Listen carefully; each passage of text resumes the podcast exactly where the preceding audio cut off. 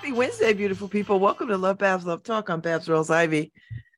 It's Wednesday. Let me just tell you, I saw an amazing show last night at the Schubert, the Hits, uh, Dionne Warwick, something or other presents. And uh, it was so incredibly good. Like, it was so good. These young people, you know, it's sort of like Glee on steroids. That's that's the best way I could tell you. It's like Glee on steroids. And uh, and uh, we went, me, Faye, Markeisha, and saw people that we know, lots and lots of people that we know. But man, they, you know, it's all about the hit, it's all about songs. So, you know, they, you know, they they went from Gershwin to James Brown to to to now. And these babies sang and danced their hearts out. twenty-nine kids in various ranges from, I don't know, like eight to seventeen or so, maybe twenty-one. It was such an amazing show. I, I'm just so glad that I, I got to go. It was uh, Dionne Warwick uh, presents Hits the Musical, uh, from from uh, from Broadway to Billboard to Billboard to Broadway. You know, that kind of stuff. So it was it was it was songs from the movies. It was songs from Broadway. Ah, it was so amazing. I mean, they sang everything. I mean, they belted out a Whitney Houston song. They did a wonderful Marvin Gaye medley thing. Um, you know, so they, you know, they went through the era, the eras. So it was great. You know, the the four, twenties, thirties, forties, you know, um, I'm singing in the rain, just singing in the rain. What a glorious feeling. I'm happy again. So they did that. Um, and it was well done. It was well done. Um, they did all kinds. I mean, it was all kinds of, uh, you know, um, Jesus Christ Superstar. Oh, gosh. I mean, it was all kinds of, uh, it was just so many songs. I can't even remember what they were because they were so good. And I was so, I mean, we just, we just was jamming, you know. They did a little Supremes. They did a little bit of boy group stuff. Um, it was really good. I was, I was really, uh, I was very happy to be in the audience. Nice job. Nice job, Schubert. I enjoyed that very much, I must say. So, uh, you know, we hung out at Possible Futures first. I went to Mamba's yesterday for lunch, a late lunch. I had a pork chop. I hadn't had a pork chop in forever. I'm telling you, them Puerto Ricans know how to cook. But I can't eat there all the time because, oh, that's a lot. It was a lot. And, you know, I got a large because, you know, excess. Um, but it was good. So, yeah. And then uh, we went to the show. We didn't go out before the show or after the show. It was just late. I am tired. I've been out every night this week. And uh, and I still might skip over to the basketball game tonight, six thirty. I might, I might do it. I don't think I'm gonna stay for the whole thing, but I might, I might try to pop in there and catch some of it. Um, just to see uh Uh, Carissa's son play. Uh, so I'll do that. I'm thinking that's what I'm going to do. I've got so many other things to do. I've got homework I need to do. I got uh, commitments that um, um, that my coach wants me to do. Uh, there's stuff that I have to do. And uh, I got to get to it. And I got an executive committee meeting budget. So I think that's a, I think that's an arts council thing at three o'clock. So I'll, I'll, I'll sit through that. And then, uh, and then my evenings are free. So I could get some homework done. I think, I think that's what I could get done. I don't know. It's it's a lot.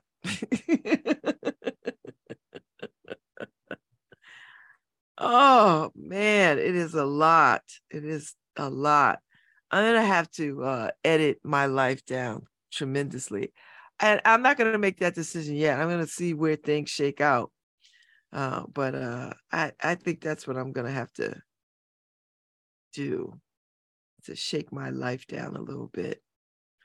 Uh, I'm going to the symphony on Friday, which is you know my favorite thing, and then Saturday, ah. Story Week, the story, no, sa- Saturday, Saturday. So Saturday lunch with Allison. Happy birthday, Allison. Today's Allison's birthday. Um, Allison Regis, who moved here from New York, now works at Southern. So I'm going to, I'm going to see her on Saturday for her birthday. And then uh,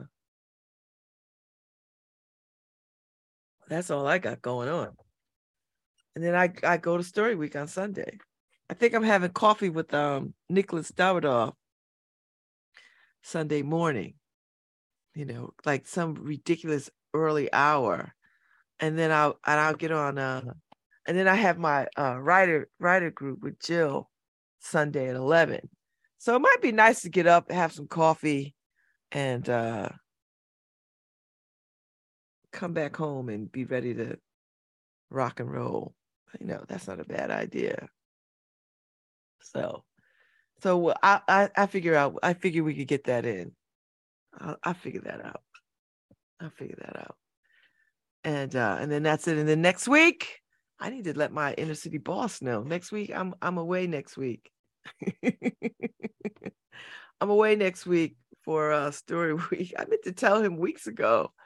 I don't know why I, I had to tell him today. I'll, I had to tell him about today. I had to tell him about Marrakesh too. Like I'm away.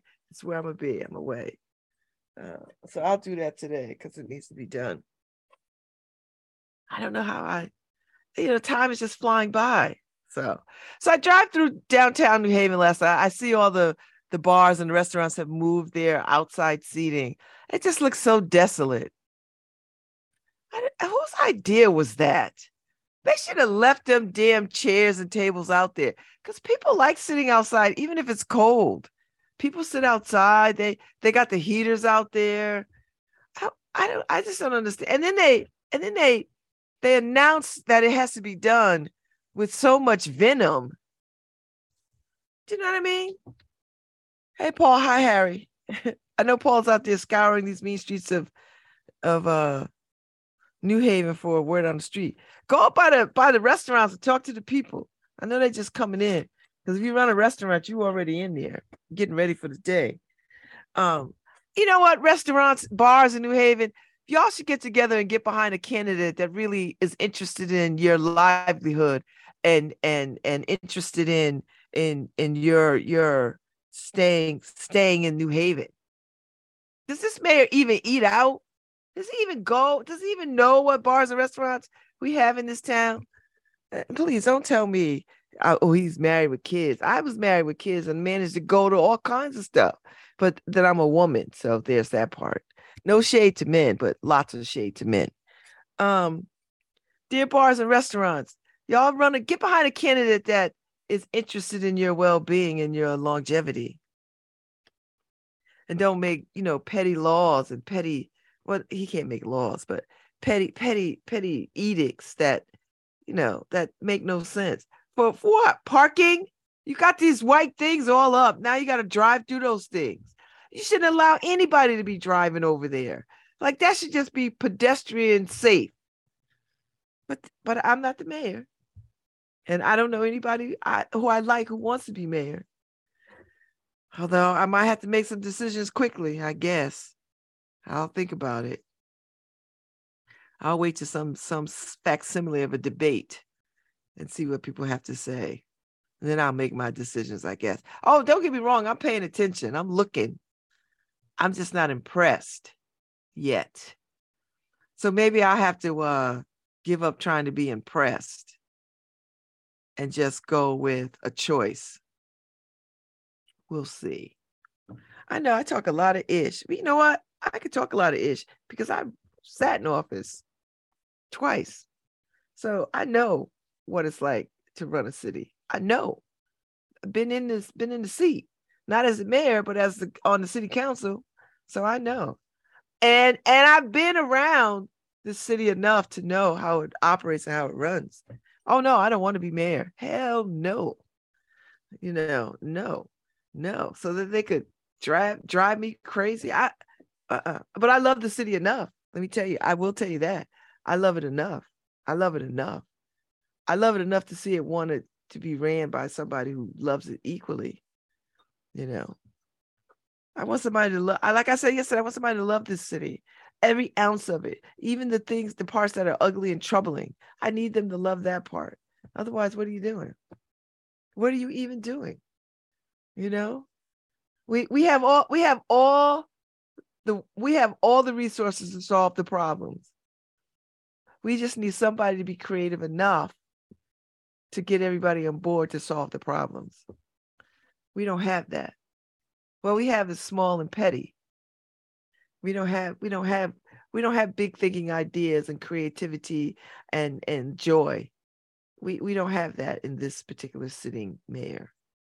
You know, lackluster and mediocrity is what he brings to the table. It's all right. Let's get him. Let's reelect somebody else. You know, I don't know who that is. I. Moving on.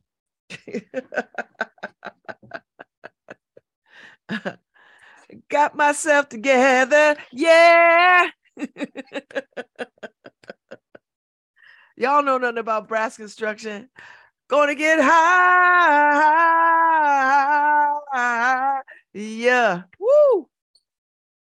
Ha. And I'm moving on.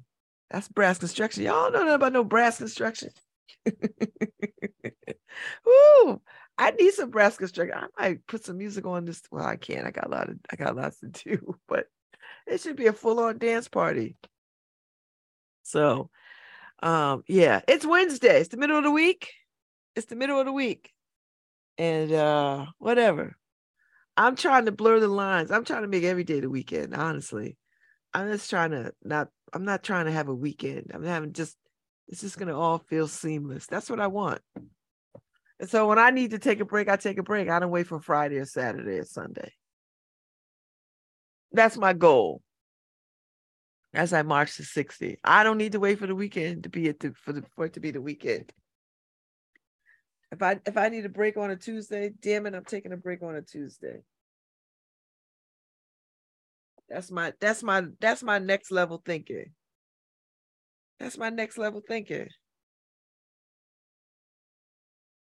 What a world, what a world, what a world. Yeah, so the two people that were killed by the cartels, two brothers, two black men. When I say brothers, I don't mean blood-related people. I mean black people. So, oh, what a terrible, because I, I guess they mistook them for Haitians. Even the cartel is profiling. Damn. They don't take the time to ask. Yeah, you rolling about somebody, just gonna shoot them. You don't ask. You know, like, hey, where you from? What's your name? What's your sign? They don't ask. Cartel profiling too. White supremacy is deep, man. White supremacy got non-white people carrying out the destruction of white supremacy, carrying out white supremacy uh, acts. Whatever. I, you know. That's racial profiling. You just see some black people and you just assume they're some from somewhere, because why else would they be here if they're not drug dealers? like, like the cartel don't even read the room. Like, y'all got a whole surgery health uh, arm, and and you y'all are just thinking everybody's down for the for the drugs. Cartels, if you're listening, and I know you're not. Y'all got other industry. Believe it or not, there's other industry. And and you know, the the the the Brazilian butt lifts is a whole industry, and tummy tucks and all that other kind of stuff. It's a whole industry that the cartel seem to know nothing about. So next time you run up on people, particularly people of color, inquire. It takes a few minutes to inquire, cartels. It's not gonna It's not going to make you seem weak, because now you look stupid. Now you look like you're unorganized, disorganized, and just new at this. I'm just saying to the to the people in the cartels, and don't run up on me. I don't got nothing for you. I'm not a drug dealer. I don't even use drugs. So I'm just I'm just saying, if you're going to be in the cartel game, be good at the cartel game. Damn, he's killing innocent people just uh, because they look like they're Haitian, and whatever that means. What what you should say is, we saw some black people, we thought they were drug dealers, we killed them, and we kidnapped kidnapped the women. And then when we found out through the women, we let them go. Is that how that all went down?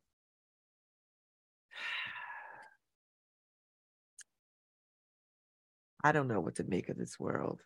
I just don't. But that's what I'm gonna go with. That's how that's how I work it out of my brain, right? That's exactly how I work it out of my brain. I, I could be really wrong. And, you know, if I'm wrong, I'm wrong. So anyway. Uh,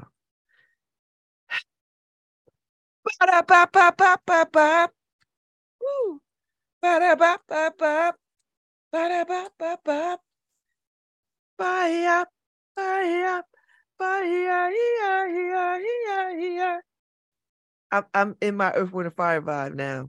My voice is a little stretched. I don't know what it is. Maybe because I talk so much, and it's starting to feel a little. Uh, I, I I had two drinks yesterday. I had, and they were far apart. I had two two doers. I like doers on the rocks with a little bit of ice, but not a lot. But when I'm in places where I can't, you know, I'm not sitting down and drinking. I was at the Schubert, and so I had a doers. Because normally when I order a, a whiskey or, or a scotch or something, I like my ice on the side, and then I could dictate how much ice I put in. Uh, but I didn't do that last night. I just like a little bit of ice. And, you know, they never give you a little bit of ice. They go gung-ho because, you know, they're trying to give you less liquor or whatever. I don't know. I could be wrong. I'm no bartender. But I had two drinks. I feel like I had like twenty drinks. I don't know what that is. I mean, I know what it is because I'm I'm in a I'm in a Yeah, I, I know. I know why. It's weird. It's a weird thing. So, but anyway, uh, but I had two doers. It was good. I saw Burl Bailey last night, which was really nice to see her. I hadn't seen her in a long time. She got my phone number. I'm going to have her come on, talk about how to fix education. Because if anybody can fix education, Burl can. I'm convinced. I, I know of the work that she does. I don't know how people still stay in education, but somebody's got to stay and fight the good fight. Somebody does. I get that. I get that very much. So anyway, that's uh, that's the world according to what I know. So um, let's see what is what is what is coming up. There's all kinds of stuff coming up, uh, and you know we're marching towards spring, which I'm excited about. Daylight saving time is this weekend. So, you know, we're going to lose this hour of uh, light in the morning, which is unfortunate because I actually like the light early in the morning, you know, but it'll be lighter longer in the day. So uh, whatever. I think this is what the last year for that. Oh, my hand is itching. You know, I, I have, I'm one of these people that if my, my right hand is itching, and sometimes the left, but mostly the right hand, that money is coming my way. So I guess I better buy a lottery ticket. I guess. We'll see. It'd be nice. I could use the money. I could use the money. I could use the money. I could use the money. I could use the money. You know. And uh yes, yeah, so I, I you know, I, I'm waiting to hear back from some things, and then I'll make the decision about how to set my life up. And that will mean um Uh, stepping down for some things, and I and I will. I, I don't. I'm gonna have to, not immediately, but yeah, uh, quickly. Not immediately though. Take the summer if I could have it. So we'll see what happens. I just feel like I I, I could I could see the shifting and the change in my life and the trajectory of where it's going. I see it. Um, it's a whole new world. And uh, and I have to be prepared for it. Now, some things I'll still be rooted to. Like I, I, my goal is to still be employed doing my favorite thing, which is talking, um, which is talking. As a, speaking of talking, I got some I got some ask out there so that I could have some folks on the show, because there's some people that I really want to talk to, um, who are doing some incredible things. Um, so I'm trying to trying to trying to do that and see if I can get folks on the wire. And uh, you know, uh, I've got some really interesting people coming up, and I, I'm excited to talk to them. So, so that's that's really the plan, you know. Uh, I am uh, having a conversation. Uh, let's see.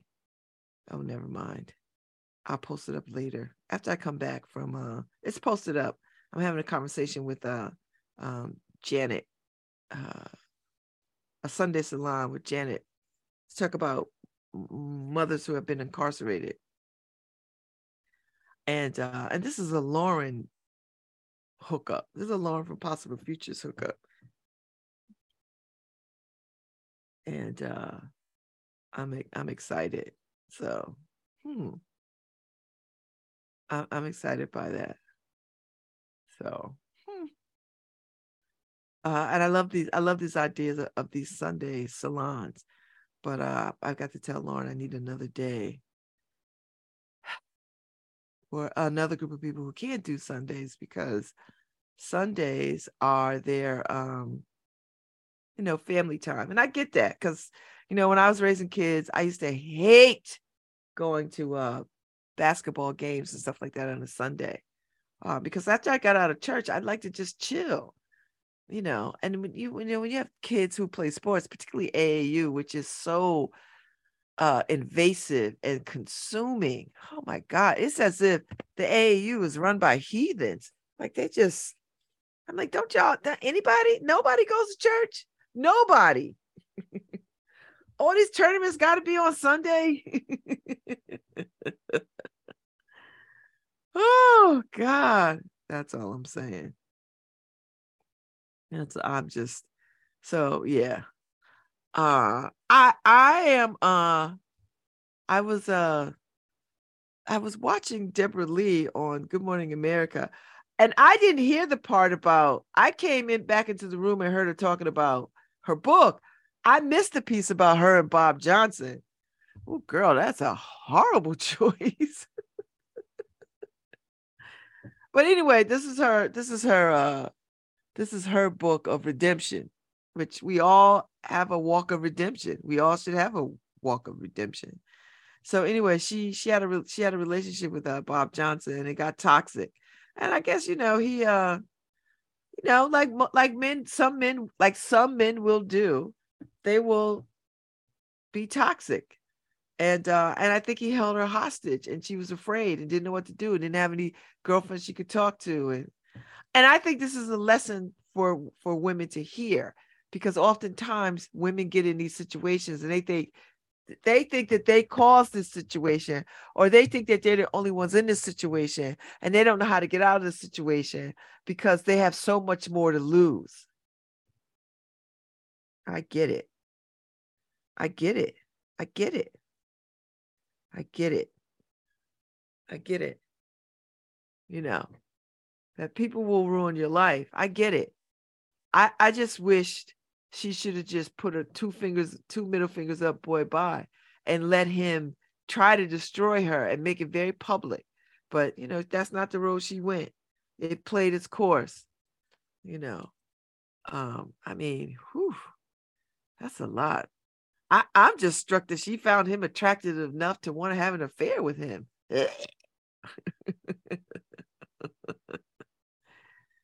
Ooh.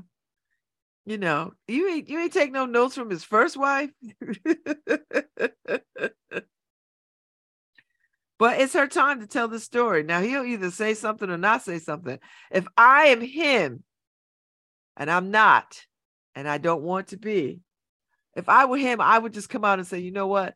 I acted in a manner that was unbecoming the man who I am right now, and just shut up.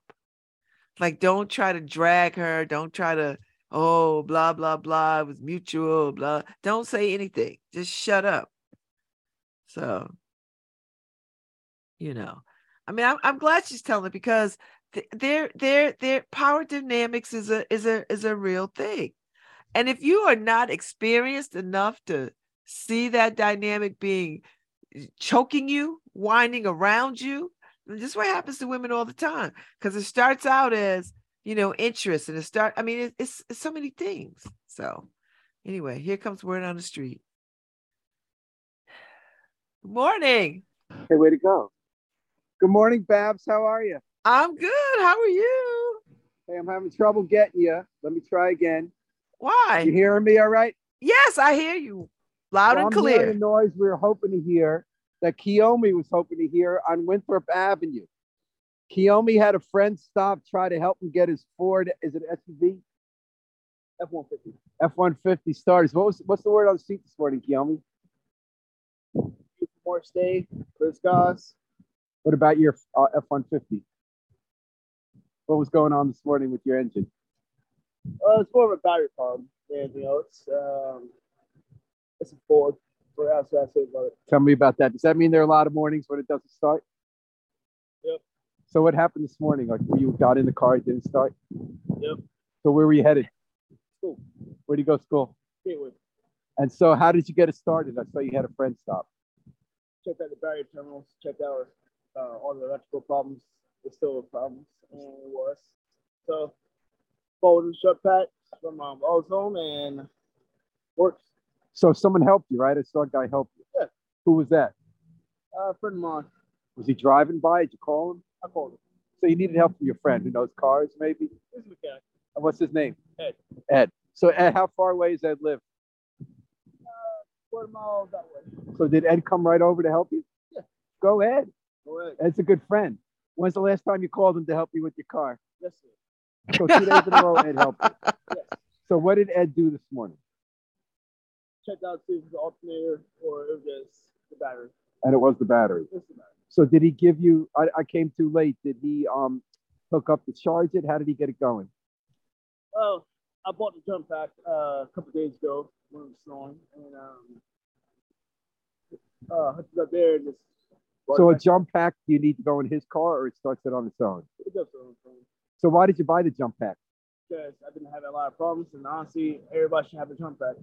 And had you already been having problems with this vehicle? Yes. And how long you had it? Yeah, a couple months. And is it how many times has it not started? A couple of months worth of times. Like what? Like five, ten? Fifteen. Really? Yeah. In a month?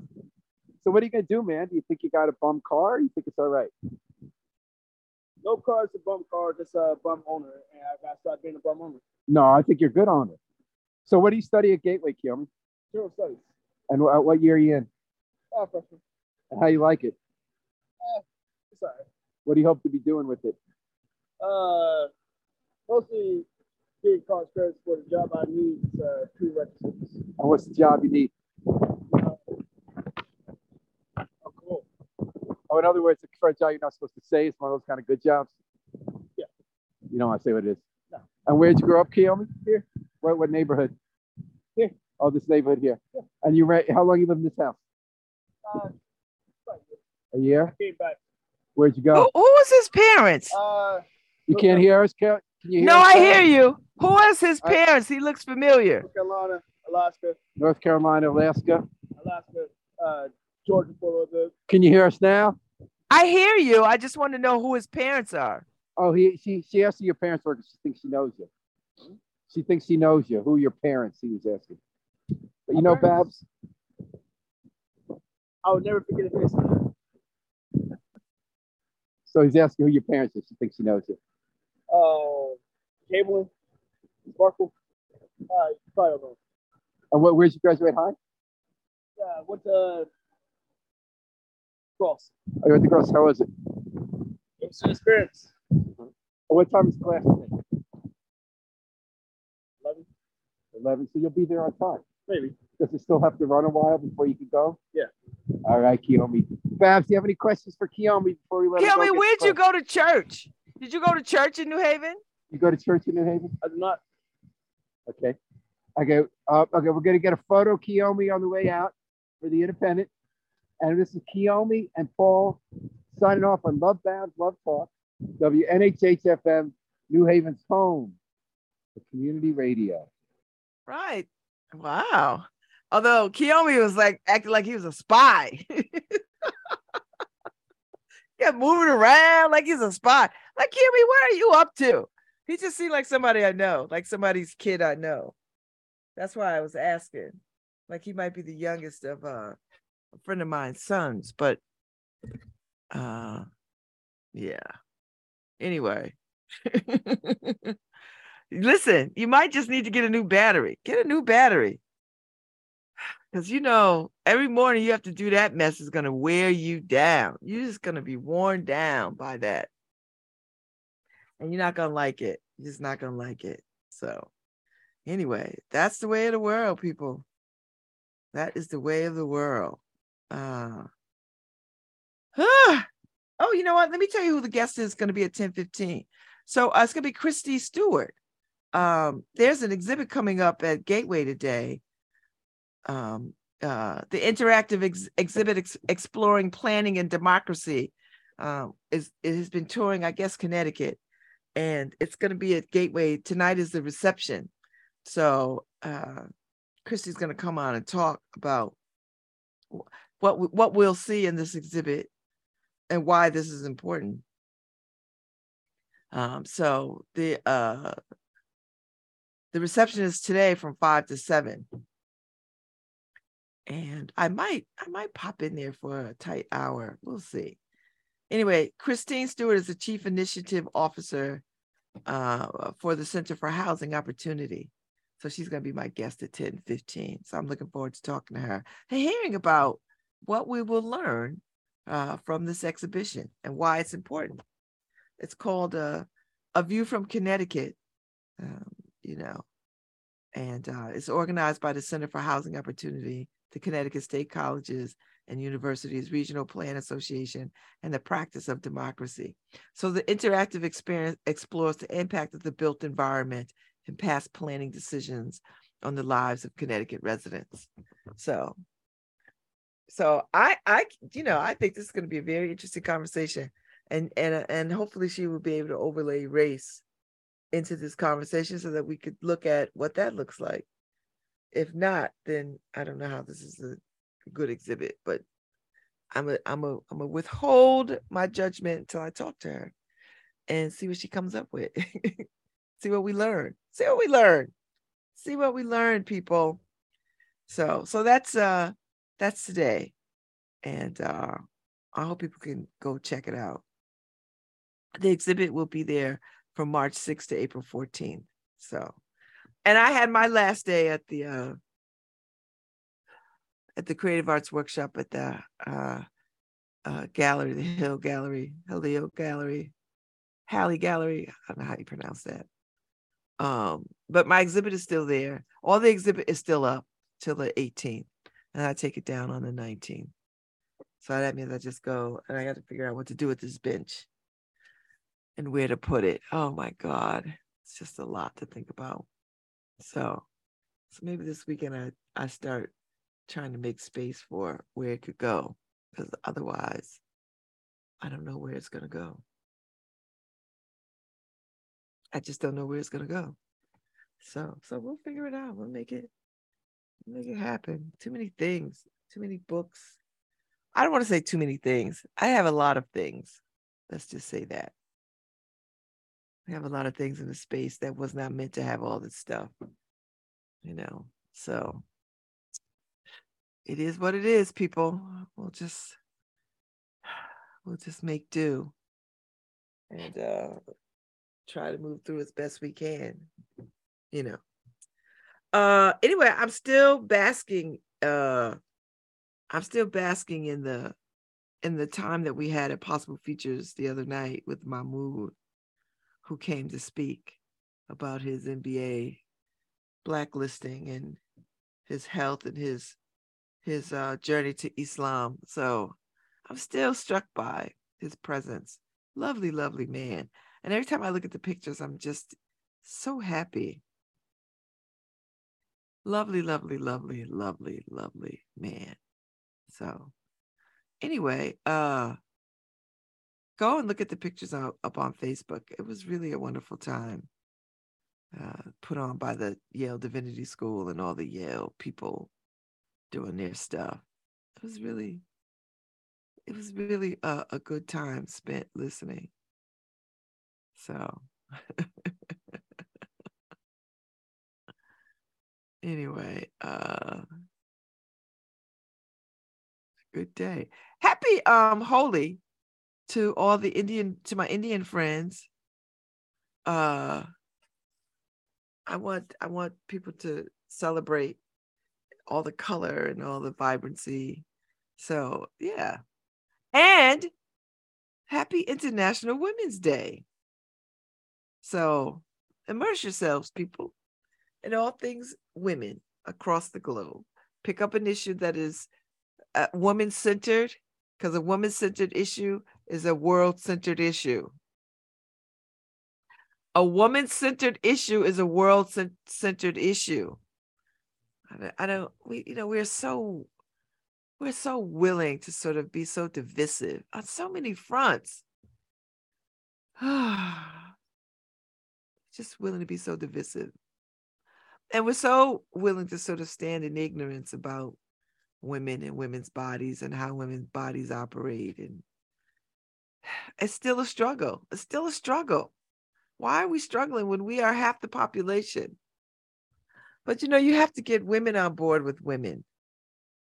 Because if you get women on one accord, then nothing a man says will have any effect. But you have to get women on board with women. You have to you have to get women to get on board to believe that they have to advocate for other women that make choices that are not their choices. That's what needs to happen here. That's how we have to start addressing these issues, that women have to advocate for other women whose choices they are not themselves making in their own lives. Why is that so hard? Why are we so willing to oppress other women because of the choices that they're making for their own behalf? We need to get women to get on board like that. Ah, oh, because if we get women on board like that, then every time a man raises his voice or hand in opposition to what women need to do for themselves and their health care, it would just be dismissed.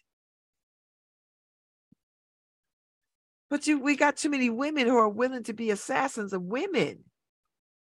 We've got too many women who are willing to be assassins of women and won't, won't hold the sky up for other women because they, they, they, they are, they are doing the work of white supremacy, and they're doing the work of colonialism. They're just doing the work of white oppressors.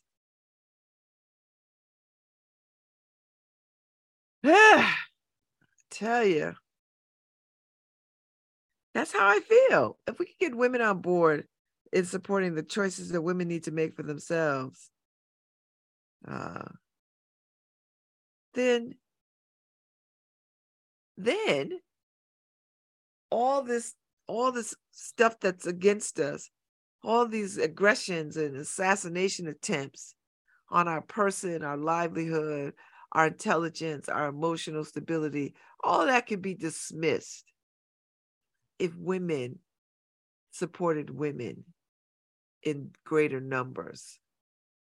There are women who support women wholeheartedly. Not enough of us, because when I see laws being, being enforced in this country or levied against women in this country, then I know that not enough women are banding together. Not enough women are banding together. Do you know what I mean? So I, I feel some kind of way uh, when I when I when I see, you know, women don't have agency, ownership over the decisions that they make in their best interest. You know, whether whether it's about her health care or where she wants to live or work or be, or how many, or her reproductive system or whatever, you know, I'm just saying. I'm just saying. So anyway, there's still time to see Seven Lenses, uh, documenting Black culture. It's up at Southern. It's up, it's up at Lyman. You can go up there. They'll let you in. You know, it's the, those glass cases that sit right in that lobby. You can go look upon that work, you know, and see it. You can do that. There's enough art in this town. And if you're up there for the symphony, take a look. Take a look, you know. Take a look. Take a look. And uh, and see it. You know, I, I love the idea of art in, in spaces. You know, let's go take a look. See what you see. See what you see. Take a look. Oh, that's lovely. Where is this? Huh. Oh, that's why. I don't want to, nobody wants to live in Ansonia. Nobody. Not even the people in Ansonia. Uh, and and please don't don't write me telling me otherwise.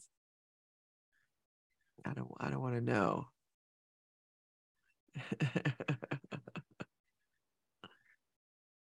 You know. So, but anyway, happy Women's Day.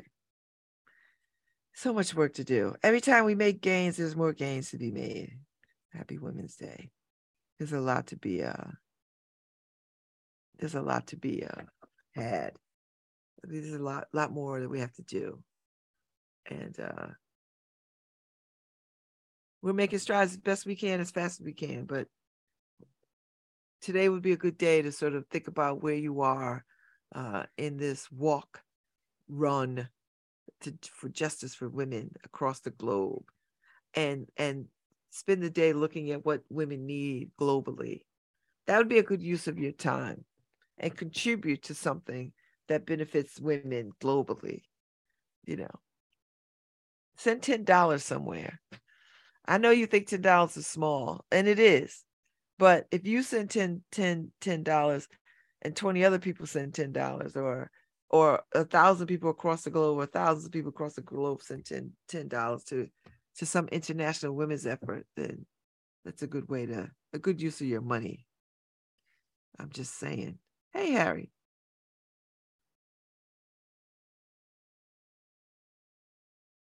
You're muted. You figure I would know this, how to use this already. Oh, listen, we all, we, we, listen, no matter what, we all do it.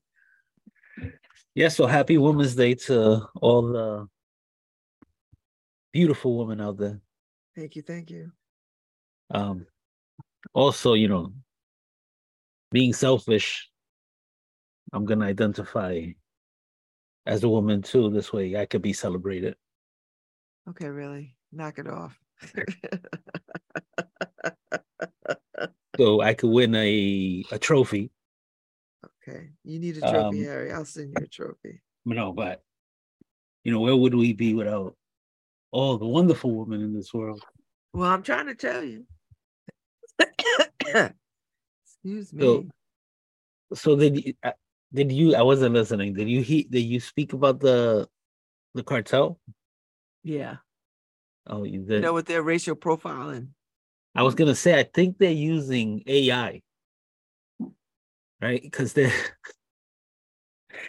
they they're saying it was mistaken identity, that they thought they were some Haitian drug runners, right? Yeah. So this is the cartel worried about other people running drugs. Yeah, but in their territory, that's the thing. So, so. It, in there's been a, a you know large migration of, of Haitians going to Mexico, and a lot of them. Oh, are is getting, that is that what it is? Yeah, and they, they are getting in the drug trade. They, they're being hired by a lot of these cartels. So they were misidentified as as a Haitian group working for another cartel. Yeah. So, so that is the epitome of racial profiling. Yeah. So, right. That's what I'm saying. They were using that that A I system. Although a few minutes of a conversation, Harry, would have prevented all of that. Well, you know, you know, Cartels don't speak. They should words. They, I mean, they if they're going to be bullets. a cartel, they need to. They, they need some bullets. rules. They need some rules, Harry. Unfortunately, I mean, we have to, as Americans, we have to be cautious. We we can't take our American privilege wherever we go. So we just have to be wary of, of everything and make sure if somebody's looking at you side-eyed, that you make sure that they're not misidentifying you as any as somebody else. Yeah. You know, and say, hey, yo, what's up? You know, well, apparently they caught somebody, right? You know, you know, so they got one of somebody got thrown to the wolves because well, yeah, because that heat was gonna come. Yeah. So that that's what happened, because you if you look at it, there was quite a few people there, and and then other tourists started turning their cars around because they didn't want none of the heat either, and everything. So it it's sad, sad, but and this is what um one of the border people, one of the border police, I'm not sure if it's a ranger, Texas Ranger or something. He was saying the cartel usually kills everybody. The fact yeah. that, that two go tells you that it that it was a mistake. Yeah. You know, so it's like, oh, oh. So are you saying that the cartel has some kind of conscience? Well, they said, oh, we killed Americans. That that's a different type of heat. Oh, okay. So yeah, because no one cares if you kill Haitians, I guess. Yeah, yeah, unfortunately, Babs, yeah. Right. Okay. So the fact that these were Americans is a different type of heat. So, okay. So they let the other two go, and basically doing a mea culpa by by throwing one of their guys to the wolves. Okay. All right. But yeah, so moral of the story is they well, you know that they issued the State Department issued a warning to Americans because spring tri- spring um break is coming. Yeah, uh, yeah, but they do that every year, right? Like they gotta but, do that every year. But not just this. It's so funny if you look at this thing. They have levels of cartel activity in Mexico, so they they give you where to go and where not to go in these warnings, right? First, the warning this time is actually don't go to Mexico right now. But if you go, there's this is a level four location, there's a level three location. No, I yeah. can't do that. I'm staying so, home. There's a lot going on. Yeah. Yeah, so, that's that's that's on that's That's unfortunate because Mexico is such a wonderful place to visit, and the cartels just ruin it for everybody. And the thing is, is that right now they're warring. You know, the cartels are warring against each other. So it doesn't matter where you are. If you're caught in the crossfire, you're caught in the crossfire. So it's it's scary. Yeah, it's unfortunate. It really is unfortunate. It is unfortunate. I mean, we do have beaches and stuff here in America for spring breakers. You don't have to go. They're going to go. Border. I mean, you're going to go to Cancun. I mean, he's going to go. Yeah. I think I they'll mean, be all right. These kids will be, the kids will be all right. I'm not, honestly, Karen and I were looking at an all-inclusive thing we have through our timeshare, and we're not doing it. Don't be afraid. I mean, I think you'll be fine. Like, I don't. Yeah, I don't want to think I'm gonna be fine. I just want to go and not think about it. Right. Where were you gonna go in Mexico? Um, it's Cancun. Oh, Cancun is nice. Although it's not my favorite. I I, I prefer Cancun to be on somewhere. the uh, I prefer I prefer to be on the west coast of of uh, of Mexico. I like Puerto Vallarta and uh, and uh, you know, I I like that side of Mexico. Yeah, I'm not. I think Cancun is just a little. It's like being in Miami for me. You know, yeah, I'm not feels, sure. It feels very commercial. But yeah, I'm not going there. I like a little rural, a little, a, a little bit of ruralness. And then here's another thing, right? These people were going because for, med- for medical, for a medical procedure, um, we got to make it affordable here so our people aren't going into danger to go get a surgery. I, I think she was getting a tummy tuck or something. Yeah. And well, I mean, that that's very telling about our our healthcare system. Well, our healthcare system doesn't cover cosmetic stuff like that, right? So yeah.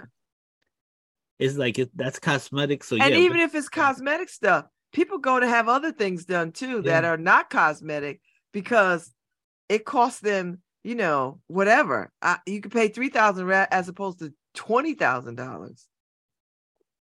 Yeah. Yeah, I know somebody going to another country to get a procedure that's fifteen to twenty thousand here, but twenty five hundred where they're going. You know, so it's like I wouldn't trust nothing like that. You take, I mean, you want to play Russian roulette? Go ahead. And and I don't I don't say that to say they have good medical care in places. I think what happens is, you know, when you want that quick fix, that bargain basement, and you don't care, you don't do your due diligence to pay attention to find out, is this a real medical facility? Is this a licensed doctor? Is it, you know, you still have to do your due diligence and people don't do that. I don't know. Anything no. outside of this country, you're going to these small towns in another place. For me, these are back alley locations, you know, is it for me? Well, I, I don't, I don't, I'm, I think the point that I'm making is that there's, there is good, me- I mean, the United States doesn't have the best healthcare in the world. We're like, we're like, like under fifty for the best healthcare. So I understand how people can go places, Canada, you're Portugal, about, wherever about, they, wherever they go to get good healthcare. healthcare. You're talking about affordable, affordable healthcare. You know, now, to get, To get to get affordable procedures, then I, I, I don't mind that as much. I think what happens is that people want what they want without doing due diligence. Because if you know that there is a reputable doctor, hospital, place, then yes, then you know what? I would consider it. But if it's not, and if it's just word of mouth kind of stuff and, you know, it's janky, then I, I you have to Yeah. Yeah. If they tell you pay with, with an Amazon gift card, don't do it. So, you know, I just think I just think it's a lot the way people have to sort of do their due diligence. And I, and if you're not willing to do your due diligence. But but you're right. It is sad that you have to basically go into a, you know, get a loan and go into a mortgage system to, to get a medical procedure here where you go over there and It's a lot yeah, less. It's a lot less. Um, you shouldn't. You shouldn't have to get a simple procedure and act like you're buying a car. You know, a new car or a house. Or a house. It's like, it's like... Buying a house. I, I need to have a. I need to have this done. It's fifty thousand dollars. You know, because bank medical bills is the number one bankruptcy of American citizens. So. And that's anything, Harry. It's not just operations. It's if you're having um, uh, treatments that require, you know, a particular drug that is ridiculously expensive here. Might not be that expensive somewhere else.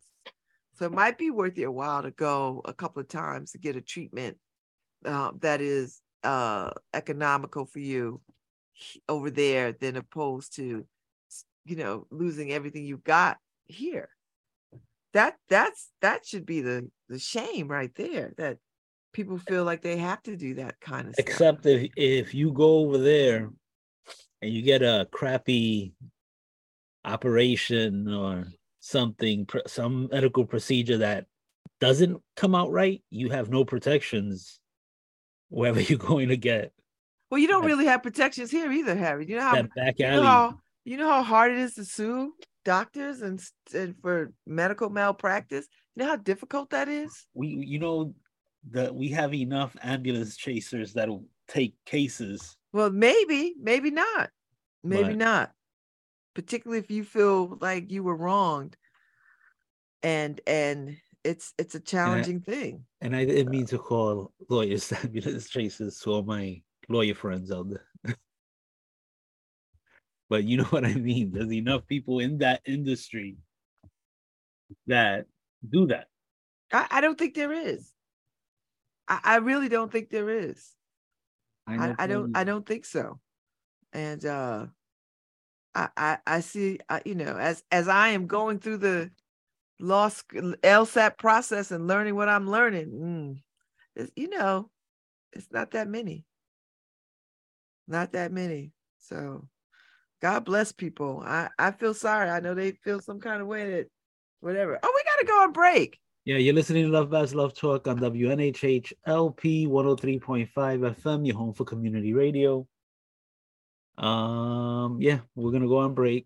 Let's I got a guest at ten fifteen, um, Christy Stewart. Yep. So we'll be right back. Let's listen to this P C A, P C A, P S A, and we'll be right back.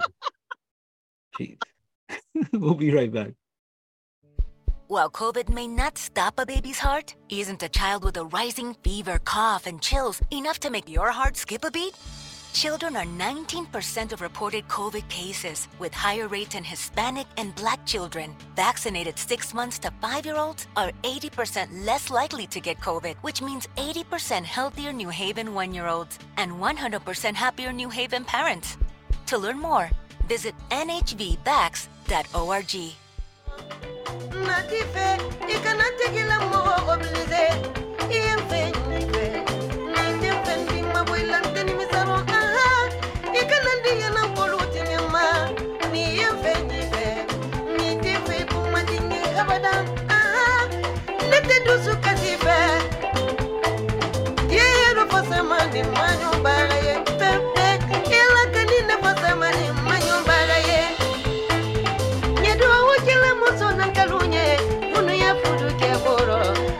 Furu que you madaluma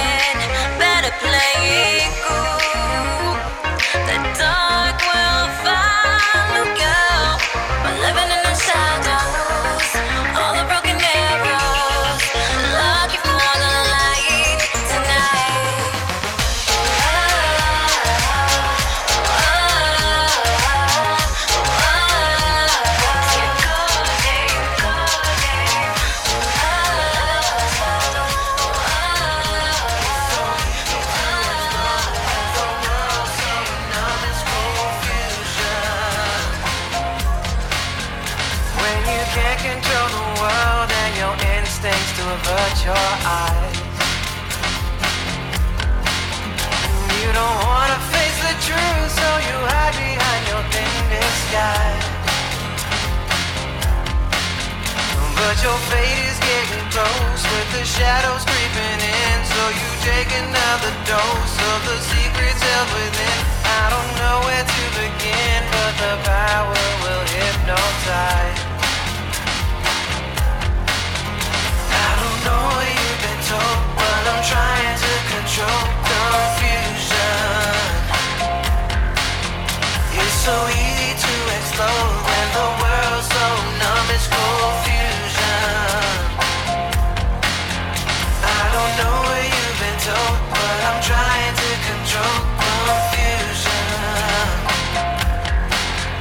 It's so easy to explode when the world's so numb, it's confusion. Can the world save faces still so addicted? Busy acquiring materialistics. Apples with value but no nutrition. Watching reality stars turn to misfits, when in reality girls are going missing. Souls lost, you say, to drugs and addiction. The north and south sound still so distant. Need a bigger knife to cut through the tension. How about the fact that you can't see through it? Never mattered in the past, feel the blast of the truth coming back to retract what you knew, but you never had a path to pursue. Can't get out of our own way, flowing down the causeway, so we feel the heat as we're running down the streets of our own brain. Now we're getting lost and it's causing confusion. It's cold fusion. I don't know what you've been told, but I'm trying to control confusion. It's so easy to explode when the world's so numb, it's confusion. I don't know what you've been told, but I'm trying to control confusion. It's so easy to explode when the world's so numb, it's confusion. I don't know what you've been told, but I'm trying to control confusion. It's so easy to explode when the world's so numb, it's confusion. I don't know what you've been told, but I'm trying to control confusion. It's so easy to explode when the world's so numb, it's confusion.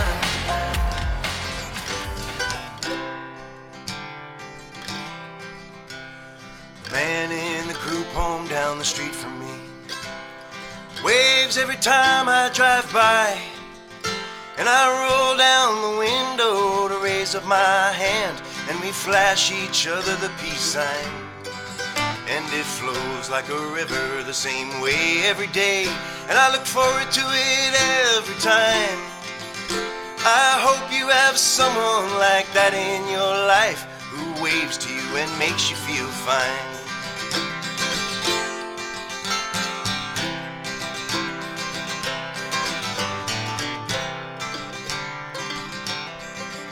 The old woman who works in the grocery store, I can tell has the hearts for me.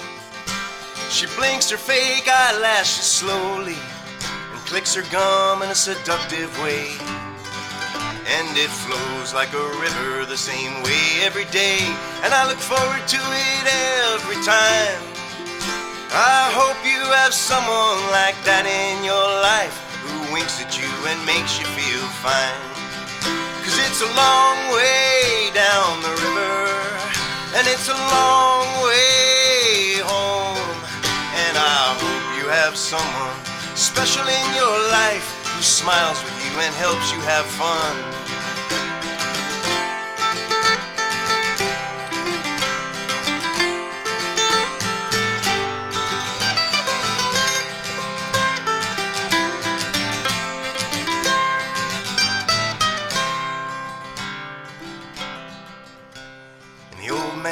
Tall house next door to me walks his old dog every day, and I watch as he walks by my window, and one day I'm gonna say hey. And it flows like a river the same way every day, and I look forward to it every time. I hope you have someone like that in your life, life to say hey to and make feel fine. Cause it's a long way down the river, and it's a long way home. And I hope you have someone special in your life who smiles with you and helps you have fun. Yes, I hope you have someone special in your life who smiles with you and helps you have fun.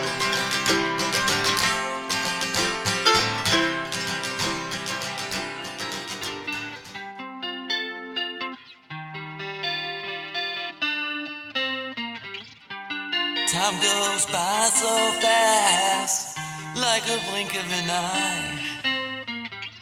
Every second you live, a part of you will die.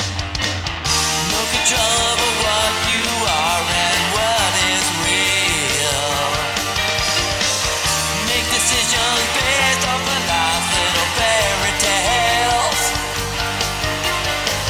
Can I tell you a story? Too. And I hope you understand. Get nothing for nothing.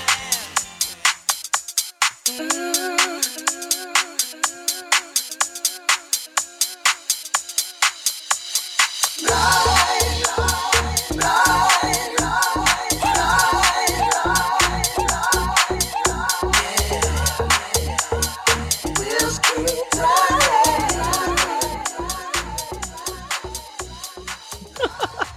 Welcome back to the second hour of Love Babs, Love Talk. I'm Babs Rawls Ivy. Uh, I get to talk to Christy Stewart this morning from the Centers for uh, Housing Opportunity. And the Center for Housing Opportunity, uh, an initiative of the Housing Collective, works to regionally support the equitable production, preservation, and protection of housing that is safe and affordable for people of all incomes, ages, and backgrounds. Utilizing a collaborative data-driven approach, the center facilitates regional collective impact initiatives that strategically align resources and organizations from multiple sectors to advance its, uh, to advance systems change in the housing space. And so they are partnering with a whole bunch of folks uh, to bring this exhibit, The Practice of Democracy, A View from Connecticut, um comes to New Haven today. Hello. Good morning. Thank you so much for having me. Oh, it's my pleasure. Now tell me about this exhibit and what and what will we learn from it? Sure. We are so excited about this exhibit. Um, and it is a long time in the making. So this exhibit is the brainchild of an incredible designer named uh, April DeSimone, who in twenty sixteen created a, a national show called Undesign the Red Line.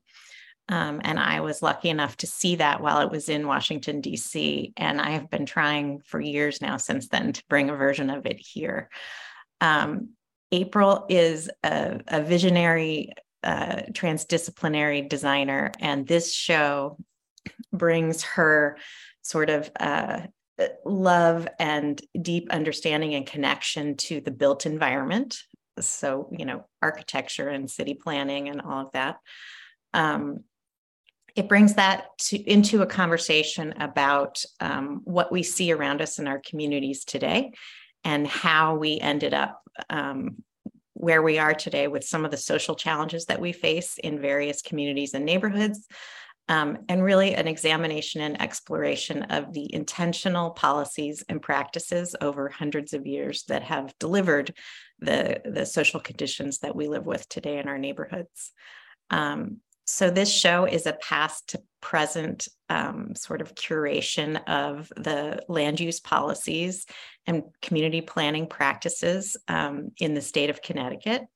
Um, it focuses specifically on New Haven, Um, also Bridgeport and the city of Norwalk.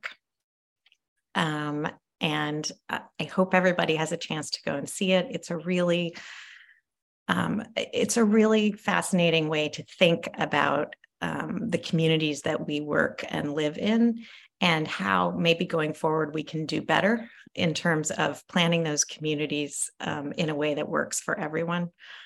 Um, and calling out some of the systemic racism that has been inherent in city planning, um, housing development, et cetera, for many, many decades. So the idea of this exhibit is to show us what we've been doing and how we can do better. Okay. Yeah, it's to show us what we've been doing, right? Because, and the, the genesis behind that idea is that um, I spend a lot of time in the community talking to people about uh, our housing issues. And we recognize that part of what's playing into all of this is there isn't a, a, a shared understanding of how our communities have been planned and built in terms of history.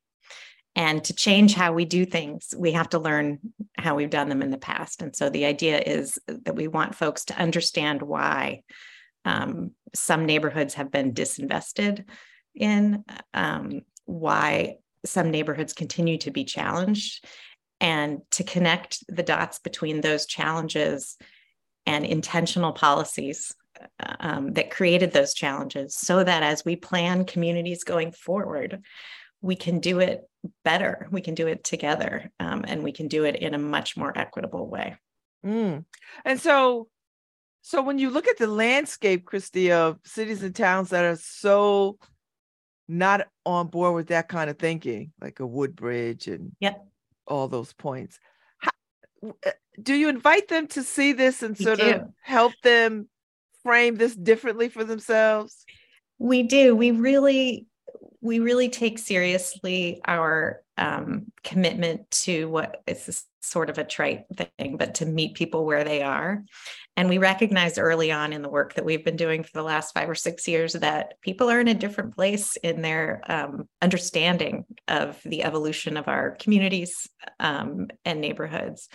And so, yes, we invite everyone. Um, we've invited everyone, you know, probably a couple thousand people to come and see this exhibit. We hope that more than that come and see it, but we do think it's a starting place for a conversation. Um, we think it will, you know, help create a base level of understanding um, about uh, community development practices um, and how they impact us for generations.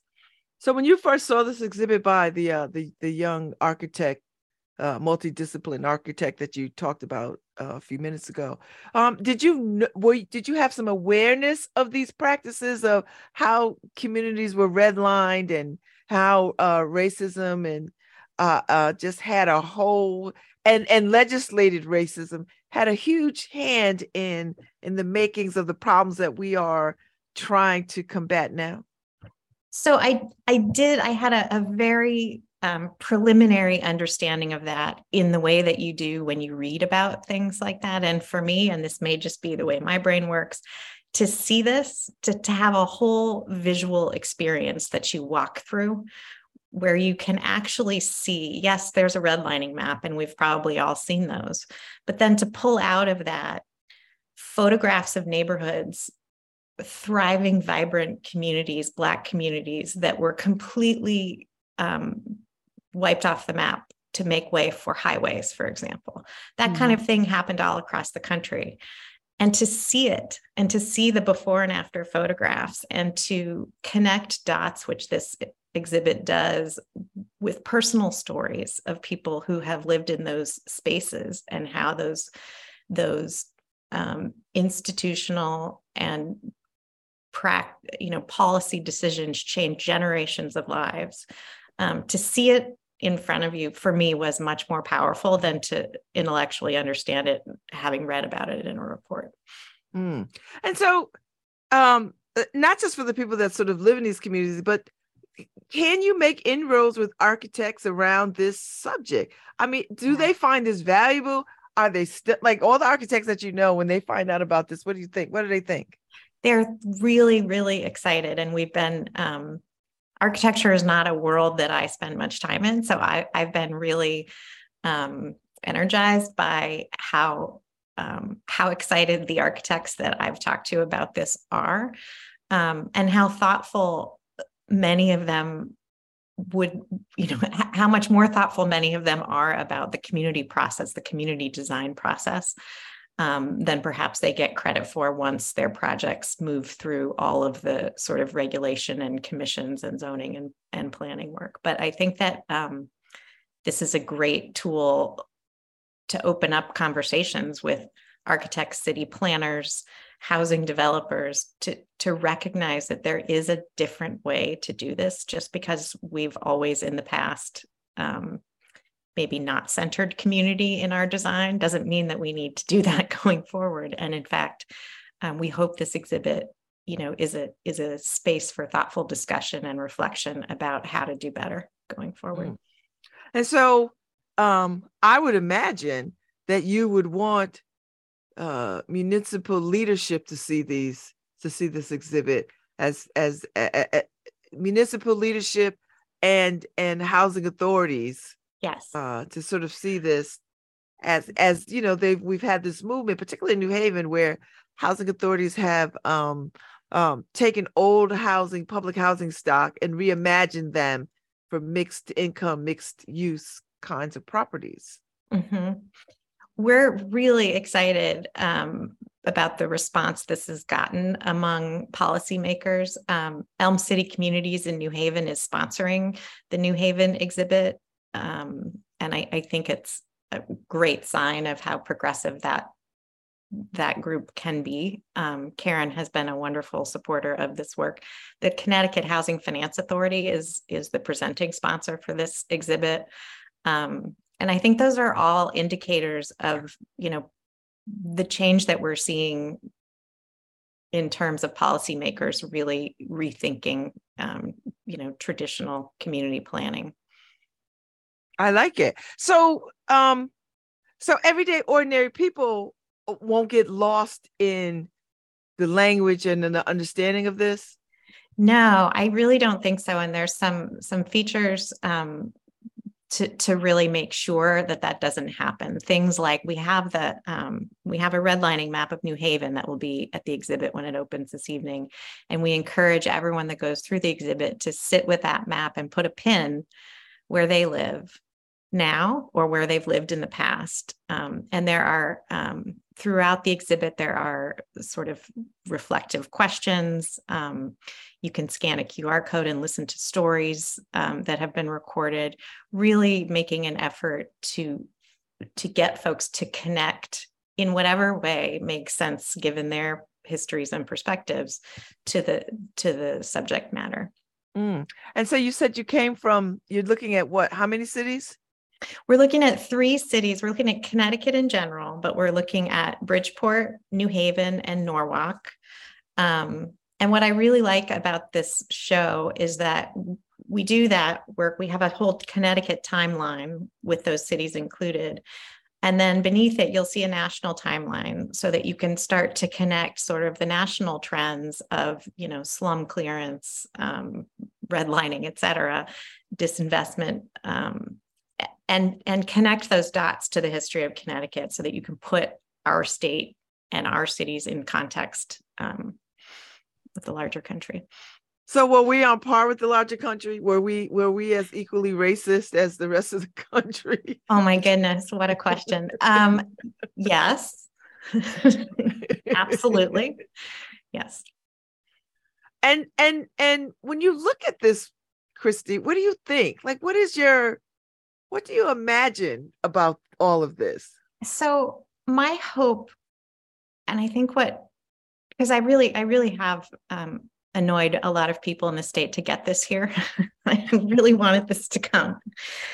Um, and and well, I'm it is International Women's Day, so happy Women's Day! Right? Thank you. Stand in your power. Persistence, one way of describing it. Um, but I, I just, I think this is critical history, critical sort of information everyone who lives in any community needs to have about their community. Um, and I really hope also um, th- that young people who live in these cities and perhaps struggle with some of the, you know, issues that have been created by racist housing policy, racist community development policy. I I want them to understand that these were intentional choices that that were made, um, and that there is no personal failing involved in being uh, from a specific neighborhood or place. Um, it's a it's a it's a big story, right? About privilege, um, about you know where you're born, how housing impacts everything in your life. Um, and I just think it's important that everybody raise that up and examine it and think about it, um, it as as we sort of move through our day. Not, you know, we drive right through many, many places in Connecticut. Mm-hmm. Um, we're nine miles away, right? The, the life expectancy has a ten-year differential. Um, and that's not by accident. And I think it's important that we talk about it um, and, and educate everyone we can about it. I mean, I, I love the fact that that you can teach history through this, this very defined uh, medium of just where you live, just by address. Um, I, I think I, I remember reading somewhere about your address dictates uh, this, where you will end up in life in terms of prison or schools and all these kinds of things. Like, it is that fine-tuned. Mm-hmm. Um, that, and that there, and that is almost insulting to sort of say pe- to, to people, pull yourself up out of, oh, pull your bo- pull yourself up by your bootstrap. It's almost insulting. It is. It really insulting. is insulting. And it's, it's, it's willfully ignorant. Um, and yes, there's incredible data by a, a researcher named Raj Chetty, where by zip code, you can start predicting lifetime earnings, Um, and other things. And it just, access to opportunity matters. Um, and, and as a, as a, as a city, as a state, as a country, we have to do better. Um, and, and it's, a, we need to make the choice to do better. And we really hope that this exhibit gets people thinking about that. And you might disagree with it, um, but, but at least maybe you're thinking about it. Um, mm. And the disagreement would be what? Because it's factual, like it's not like you're making this up and you're it's not it's all factual. And you're imagining. And that's, that's what I love about this, is it is it is grounded in documents and history and policy that you can see. And there are, you know, excerpts of that throughout the exhibit. And you can read, you know, you can read, you can read it, you could see it in black and white. Um, and if that's what it takes for some people to to sort of believe it, then then That's that's what we hope it does. So, so is this exhibit uh, or or some similar exhibit is going around the country? Like, are other cities and towns yeah. and states taking this on? Yeah. So, um, the Practice of Democracy, um, the first Practice of Democracy exhibit debuted on the High Line in New York City this summer. Um, Connecticut is its second iteration. Um, it just left Bridgeport. It is here in New Haven, um, starting today through April fourteenth. After that, it will go to the city of Norwalk, um, uh, to, to the community college there from April twenty-fourth to June second. But April DeSimone, who created and designed and curates this, the intent is to take it all over the country. Mm-hmm. Um, and again, it's It's definitely, the content is fabulous, but it's it's about starting the conversation um, in in various regions, um, cities, everywhere we can, about uh, a thoughtful examination of how we choose to develop our communities, um, and and you know what we can do better. It's a little bit hopeful for me. I mean, I, I look at it and think this is an opportunity, right? We we need to change what we're doing. We got to start somewhere. I like it. So talk to me about the democracy piece, because sure. that that's a very specific, the practice of democracy. Yeah. Yeah. Um, and I'm a history buff. So, so I've, I'm sort of very um, excited by this piece of it, but the practice of democracy, the idea behind this is that um, we live in a country where we talk about life, liberty, and the pursuit of happiness, where we talk about justice and equality. Um, and you can look at our um, Declaration of Independence, you can look at our Constitution, and, and you can read those words, but different people experience democracy in different ways in our country.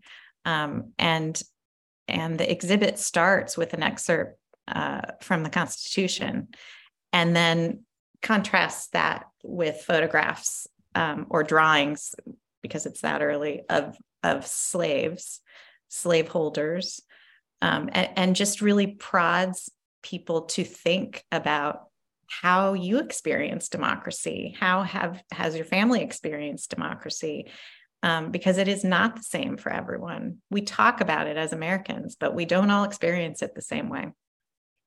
Mm, that's pretty po- this is a lot going on in this exhibit. It is. I hope you go and go back and go back. It's fascinating.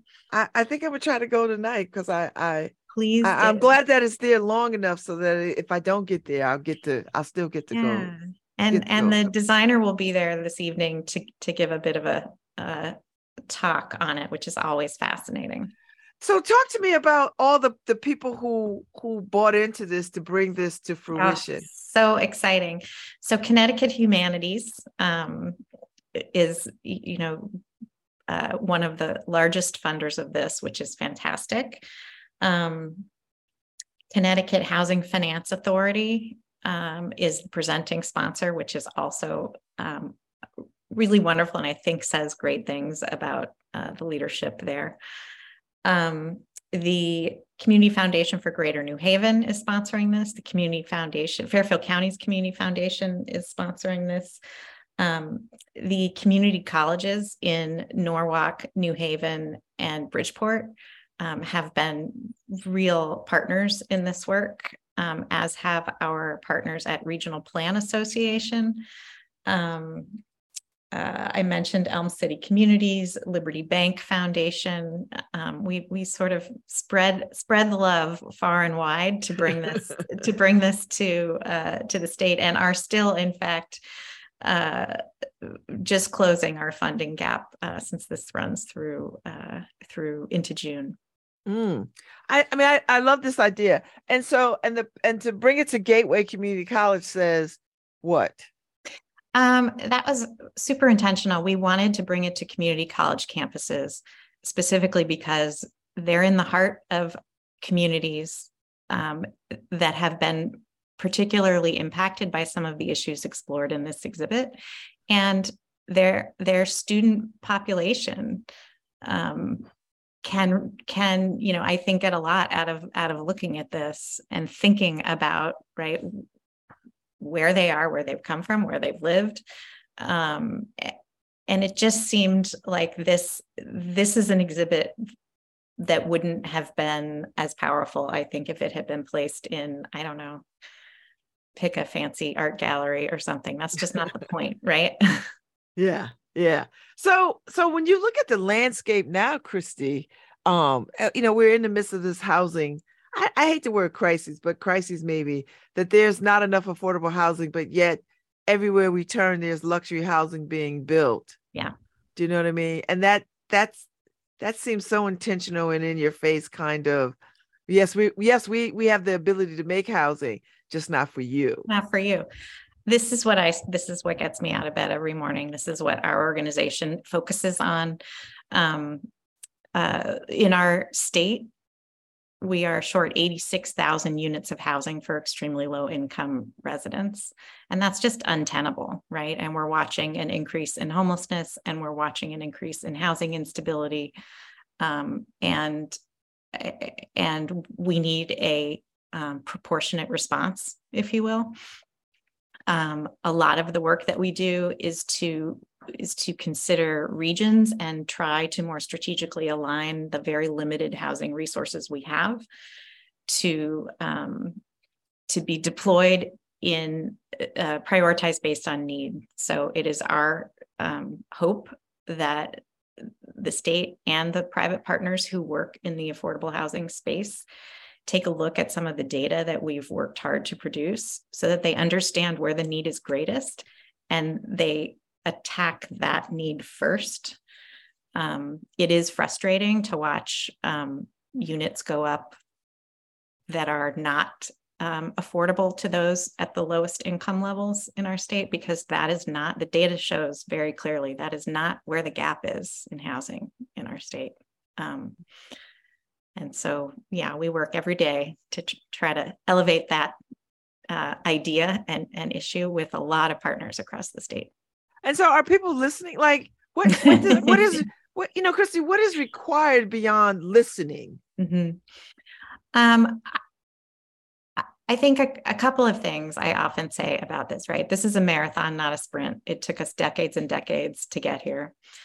Public will is required, and a shift in the way that we approach housing um, policy and practice, a fundamental shift, which is we need to flip it on its head, and we need to make sure that the communities that need this housing are at the table making um, using their, you know, they're the experts on what works and doesn't work, and and how this should uh, how this should unfold. And we need to make sure that they're at policy decision-making tables.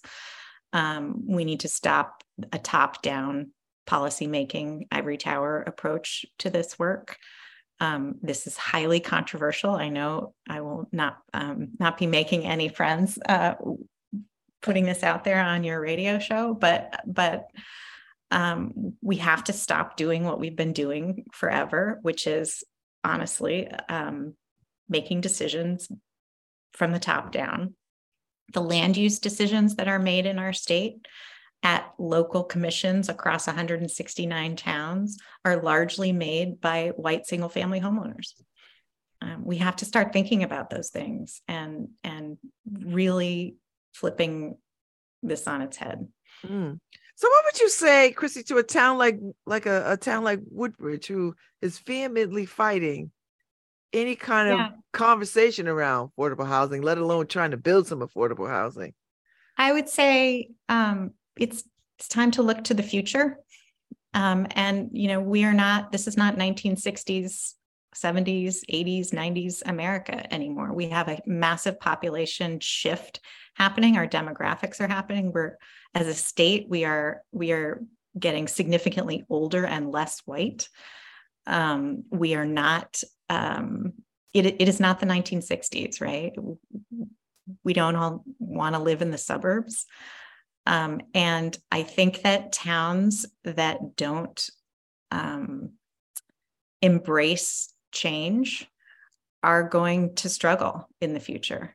Um, I, I just don't think it's it's sustainable, right? A vibrant community and a vibrant economy requires um, a diversity of housing options, requires housing opportunity, um, and thinking that you can hang on to single family zoning, you know, across, what is it, ninety-two percent of our state is, you know, good luck with that. But times are changing. People are changing. The needs of our state and our population is changing, and people need to change with it.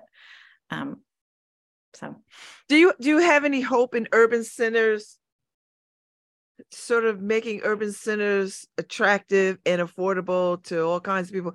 Now, I say that tongue in cheek because New Haven have, has all this luxury housing going up as we speak. Yeah. Yeah. So there's always a, you know, the, the, the risk of gentrification. And I think that there's some great work going on across the state um, to, to sort of look around the country and take best practices and do our best to mitigate some of that. Um, I think, you know, we need leaders like Karen DeBoise-Walton at the helm of public housing authorities who are thinking about things like that. Um, And I think, uh, again, we, we've got to just pause for a moment and and uh, stop with the business as usual, right? That that's not working for folks, and think about community land trusts and land banks and cooperative housing and, and all the models from all over the world um, that that folks are trying, some successfully, some not successfully, to make sure that Um, people aren't being, you know, pushed out of their communities um, as they're redeveloped. Mm.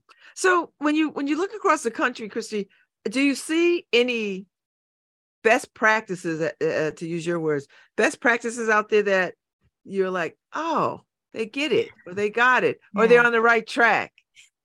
Yeah, there's some really there is some really great work going on, um, and and while I do understand Um, deeply the differences in Connecticut from some of these places, right? There's incredible um, zoning reform happening uh, in the Midwest. Um, Detroit and I think it's Milwaukee have some pretty amazing um, community land trust sort of grassroots work happening that it, where where neighbors and communities are um, able to access capital to to buy land in their neighborhoods in a cooperative manner um, to make sure uh, that it doesn't uh, turn over to Uh, speculative housing developers. Um, so there, there are grassroots programs like that happening. There's zoning reform happening. Um, I think we need to really look at uh, the way that we, the country has defaulted to tax credits as our main means of um, producing and financing housing. And I think um, that's fine, but but they don't necessarily incent the development or um, make it easy to build at the zero to thirty percent area median income level, so the extremely low income housing that we need. So we have a lot of work to do. But you but you you get the sense that we we might have some of the right players at the table. I definitely do. We have amazing organizations like Desegregate C T that is um, really pushing zoning reform and has pushed this state Uh, farther than I ever thought it could go on that in, in a in a wonderful way. Um, we have wonderful partners like Housing Development Fund out of Stanford, um, who is taking the lead on community land trusts. Um, there are, you know, really thoughtful, smart, innovative organizations all over the state uh, working on this. And, and I think our biggest hurdle right now is public will. We have to We have to make sure that the public will exists to um, to influence our policymakers, and and that's simply just getting people to the table and to the spaces to to to, to raise their voices, to, to raise awareness yeah. in their voices. Yeah, and I think it's also um, you know, I don't for a minute think we're ever going to change people's minds who are staunchly opposed to any of the things that we're talking about here today. But I do think there are a lot of people who just don't think about housing affordability as an issue that impacts them. And so we as advocates need to do the work to um, connect the dots for people like that. Housing is is a huge, has a huge um, influence on economy, if that's something that someone cares about. It has an incredible impact on healthcare, if that's someone something that someone cares about, education, social mobility, employment. It's foundational. And so we have to do a better job of maybe not always saying, hey, the sky is falling, right? We have a housing crisis, and instead saying, you know, look at the opportunity that we have if we can invest in our, in housing, in our communities to, um, you know, to, to elevate the whole state. Mm. Man, this is a good conversation. I am excited for this exhibit. Uh, again, it's called, uh, I love the title of this, Practicing Democracy. Uh, it's an interactive exhibit exploring planning and democracy um, in New Haven and, and, and in Connecticut specifically. Um, but I want people to go. It is there. Tonight is the opening reception from five to seven, but it'll be there until uh, April fourteenth. Yes. At, at Gateway Community at Gateway. College. Yes. And then it'll move to Norwalk Community College. And then it'll move to Norwalk Community College. So you've got, so there's opportunities for people to sort of see this exhibit. Yes. Practice uh, Practice of Democracy, A View from Connecticut, ex, from uh, Connecticut Experience. So uh, thank you so much, Christy. This was a wonderful conversation. Thank you for having me, Babs. Happy International Women's Day, too. Yes, to you as well. Thank so you. Maybe I'll get to see you in real life, uh, maybe this evening or that at some would be point. Fantastic. And Karen DeBoise-Walton is is my best friend, and I adore her. And uh, she I did has, not know that she has changed the uh, trajectory of, of how we see housing in this city, and I agree. And, and has clearly shown us what is possible. She's what a fabulous possible. partner. You are lucky to have her. Yes. So so thank you, and uh, enjoy the rest of your day. And hopefully, I'll see you this evening. Thank you. You too. Take care. Thank you. All right, Harry, play us out. We're out. Happy International Women's Day. I'll be back tomorrow Uh, I think I have a guest tomorrow. We'll see. Uh, let me look, let me take a quick look before we before we jump off. Uh, t- t- no, I don't. So it's just me again. I'll see y'all tomorrow. Maybe I might have somebody. We'll see. It might be a surprise. We'll see. Have a good day. Thank you, Harry. Thank you, Paul. Y'all be safe out there. Happy International Women's Day.